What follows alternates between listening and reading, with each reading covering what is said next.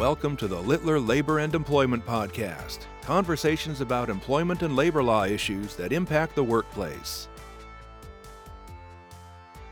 Hi, my name is Courtney Chambers, and I'm an attorney in Littler's San Francisco office. I work with clients on workplace discrimination and harassment issues, as well as defend such lawsuits on their behalf on an individual and class wide basis.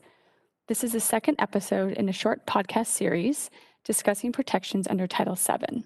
In our first episode, we reviewed Bostock v. Clayton County, the recent U.S. Supreme Court decision recognizing protections for gay, lesbian, and transgender individuals under Title VII of the Civil Rights Act. And hi, my name is Julie Stockton. I'm also an attorney in Littler San Francisco office, and I also have an active litigation practice, which includes defending employers in hostile work environment, harassment, and discrimination cases. And then we have a special guest joining us today. It's Littler shareholder Anne Sanchez Laware, and I'll let her go ahead and introduce herself. Hi, I'm happy to join you both. I'm an employee benefits shareholder in Littler San Jose office, and I provide advice and counsel to our clients on all things benefits related, with a particular focus on health and welfare plan compliance and executive compensation matters. Thank you all for joining us to address gender identity and sexual orientation issues in the workplace. In this episode, Anne will discuss with us the impact of Bostock on employer sponsored health and welfare plan compliance. But before we jump in, Julie is going to give us a quick update on how the Bostock decision has been impacting healthcare benefits for the LGBTQA employees. Thanks, Courtney. So, since the Bostock decision on August 17th, a federal judge issued a stay, which effectively blocked the Department of Health and Human Services from rolling back non discrimination protections for LGBTQA individuals that were receiving certain healthcare services. So, to provide some background, previously the HHS issued regulations under Section 1557 of the ACA in 2016, prohibiting healthcare providers that receive federal funding from discriminating on the basis of gender identity, gender expression, among other protections. And then in June this year, just days after the Bostock ruling, HHS finalized new regulations that were reversing those protections that had been issued in 2016. But the federal court issued a stay delaying the changes from going into effect and explained that, quoting, when the Supreme Court announces a major decision, it seems a sensible thing to pause and reflect on the decision's impact, end quote. And so this order is among the first of the court actions applying Bostock beyond the workplace to protect LGBTQA individuals. So, stepping back and getting into the topic for today's podcast, in light of the Bostock decision and in these recent events with HHS, Anne, how is it relevant to employer sponsored benefits? Thanks, Julie. The conditions and privilege of employment, as defined under Title VII, include clearly compensation and employee benefits. ERISA is the law that governs most employee benefit plans and includes an incredibly big, expansive preemption of other laws, including state laws and certain federal laws, as they relate to benefit plans. But ERISA specifically provides that it does not preempt Title VII. Since ERISA passed in 1974, the courts have consistently applied Title VII protections to employee benefit plans as a condition and privilege of employment. There is one other area that ERISA does not preempt, and that's the state regulation of insurance. And this means some states, like California, have used their regulatory authority to prohibit insurance companies from issuing policies that discriminate in coverage on the basis of gender identification and sexual orientation. Other states have not instituted such protections. And in fact, California first prohibited sexual orientation discrimination in health insurance way back in 1991 and has required fully insured health plans to provide coverage for all medically necessary healthcare procedures for transgender people that are otherwise covered for cisgender people. Bostock's holding that gender identity and sexual orientation are included in the definition of sex for protection under Title VII prohibits all employer sponsored health plans, whether fully insured now or self insured, from providing disparate coverage for healthcare services related to gender and sexual orientation. This includes gender affirmation surgery, treatment of gender dysphoria, and other related healthcare services. Great. So, Anne, what are some recommendations for employers to ensure that their benefit offerings are legally compliant? Well, we've seen this coming, so hopefully most employers have been sort of inching their way to these coverages, but if they haven't, they should be reviewing their health plans to make sure that they have not excluded gender affirmation surgery treatment for gender dysphoria, prescription drug coverage for hormone and transition drugs, and mental health coverage, including employee assistance programs for adequate LGBTQ plus support. Employers should talk to their plan's claims administrator regarding recently denied claims related to gender affirmation surgery and gender dysphoria and related claims to determine if those should now be approved if they were denied. Employers should also review enrollment and claim forms for potential sex discrimination concerns related to sexual orientation discrimination and gender identity discrimination.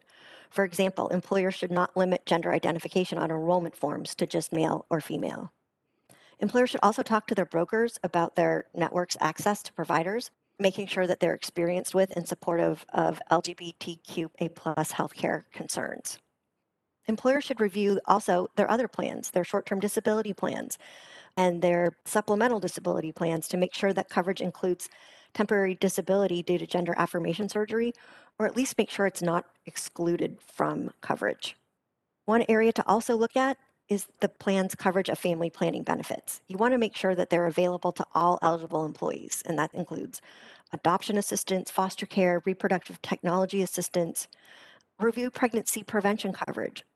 Are voluntary vasectomies and tubal ligation procedures equally covered? Does the plan cover voluntary abortions and a full range of birth control alternatives for both men and women and gender neutral individuals? Lastly, employers should review their eligibility provisions regarding same sex spouse and same sex domestic partners. Are employers requiring proof of marriage or domestic partnerships consistently for all employees, or are same sex couples treated differently?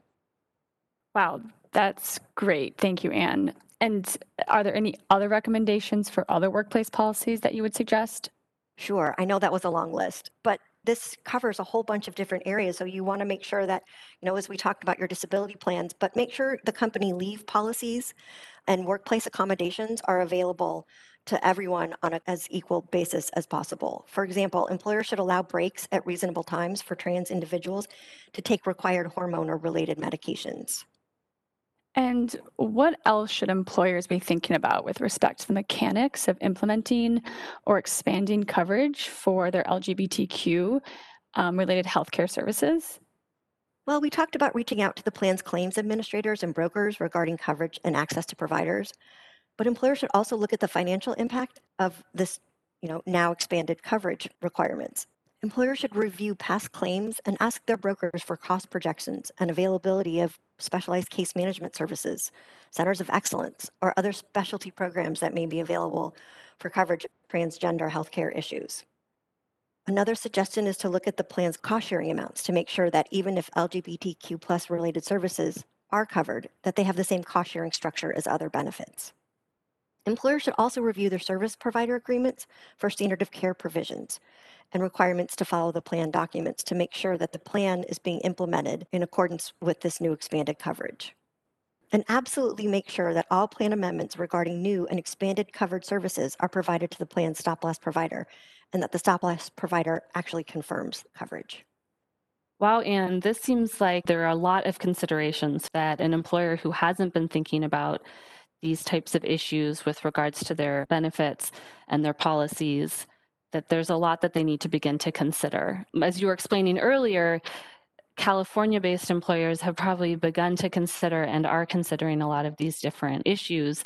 But as Bostock applies across the nation and in many states, over half of the country, there weren't previously any types of protections in place for uh, trans and gender nonconforming individuals. What would you say for an employer who is listening to this podcast and who is one of those states who now has to bring their policies in alignment with Bostock and is feeling perhaps overwhelmed at the um, different considerations that you've outlined? What would you say they should prioritize as a good place to start? I would start first with reviewing the plan document and making sure that they are including coverage and the coverage levels are the same for all individuals under the plan. And I would talk to their brokers to make sure that the cost sharing amounts are the same and that they have included those expanded coverages in future predictions and calculations regarding the benefits under the plan. Oh, That's Great. where I would start. Thanks for outlining sort of a first step. It's always good to sort of know where to first focus Right. efforts in bringing all of the different related plans and related policies into compliance. Self insured health plans have typically not covered gender affirmation surgery or gender dysphoria treatment, mainly because it's really expensive. And now they are going to have to be covering these procedures and this, this treatment. So it's important that, again, they talk to their brokers and their stop loss providers to make sure that they're budgeting appropriately and looking at ways to save costs in other areas as well. Yeah, that's great. And I would just add that employers shouldn't assume whether or not they apply to their workforce and should take the first steps that you've outlined during the podcast today to begin to bring their plans into compliance rather than assuming whether or not they think those services would be utilized by their employees. I agree. Sometimes employers don't know necessarily about the population of employees until they actually get the claims. Employees don't necessarily share all of their healthcare concerns with their coworkers. And so this coverage needs to be available.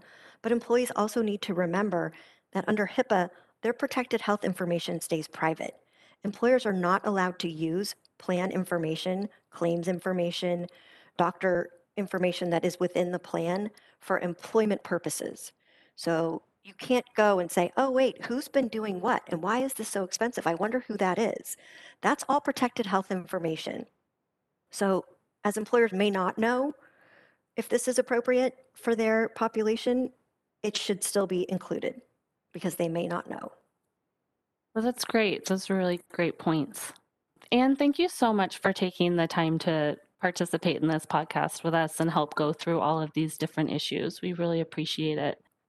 Great. Well, thank you, Anne and Julie. That was very insightful. And I, I, hope all of our listeners have enjoyed this episode of the podcast. As always, please feel free to reach out to one of us at podcast at littler.com or individually at our emails, which you can find on our firm's website. If you have any questions about this episode or if you would like to discuss your individual situations with us, thanks again for listening, and we will be back soon. The purpose of this program is to provide helpful information for employers, addressing the latest developments in labor and employment relations. It is not a substitute for experienced legal counsel and does not provide legal advice or attempt to address the numerous factual issues that arise in any employment related issue. To discover other labor and employment podcast series from Littler, the largest global employment and labor law practice, visit littler.com/podcasts.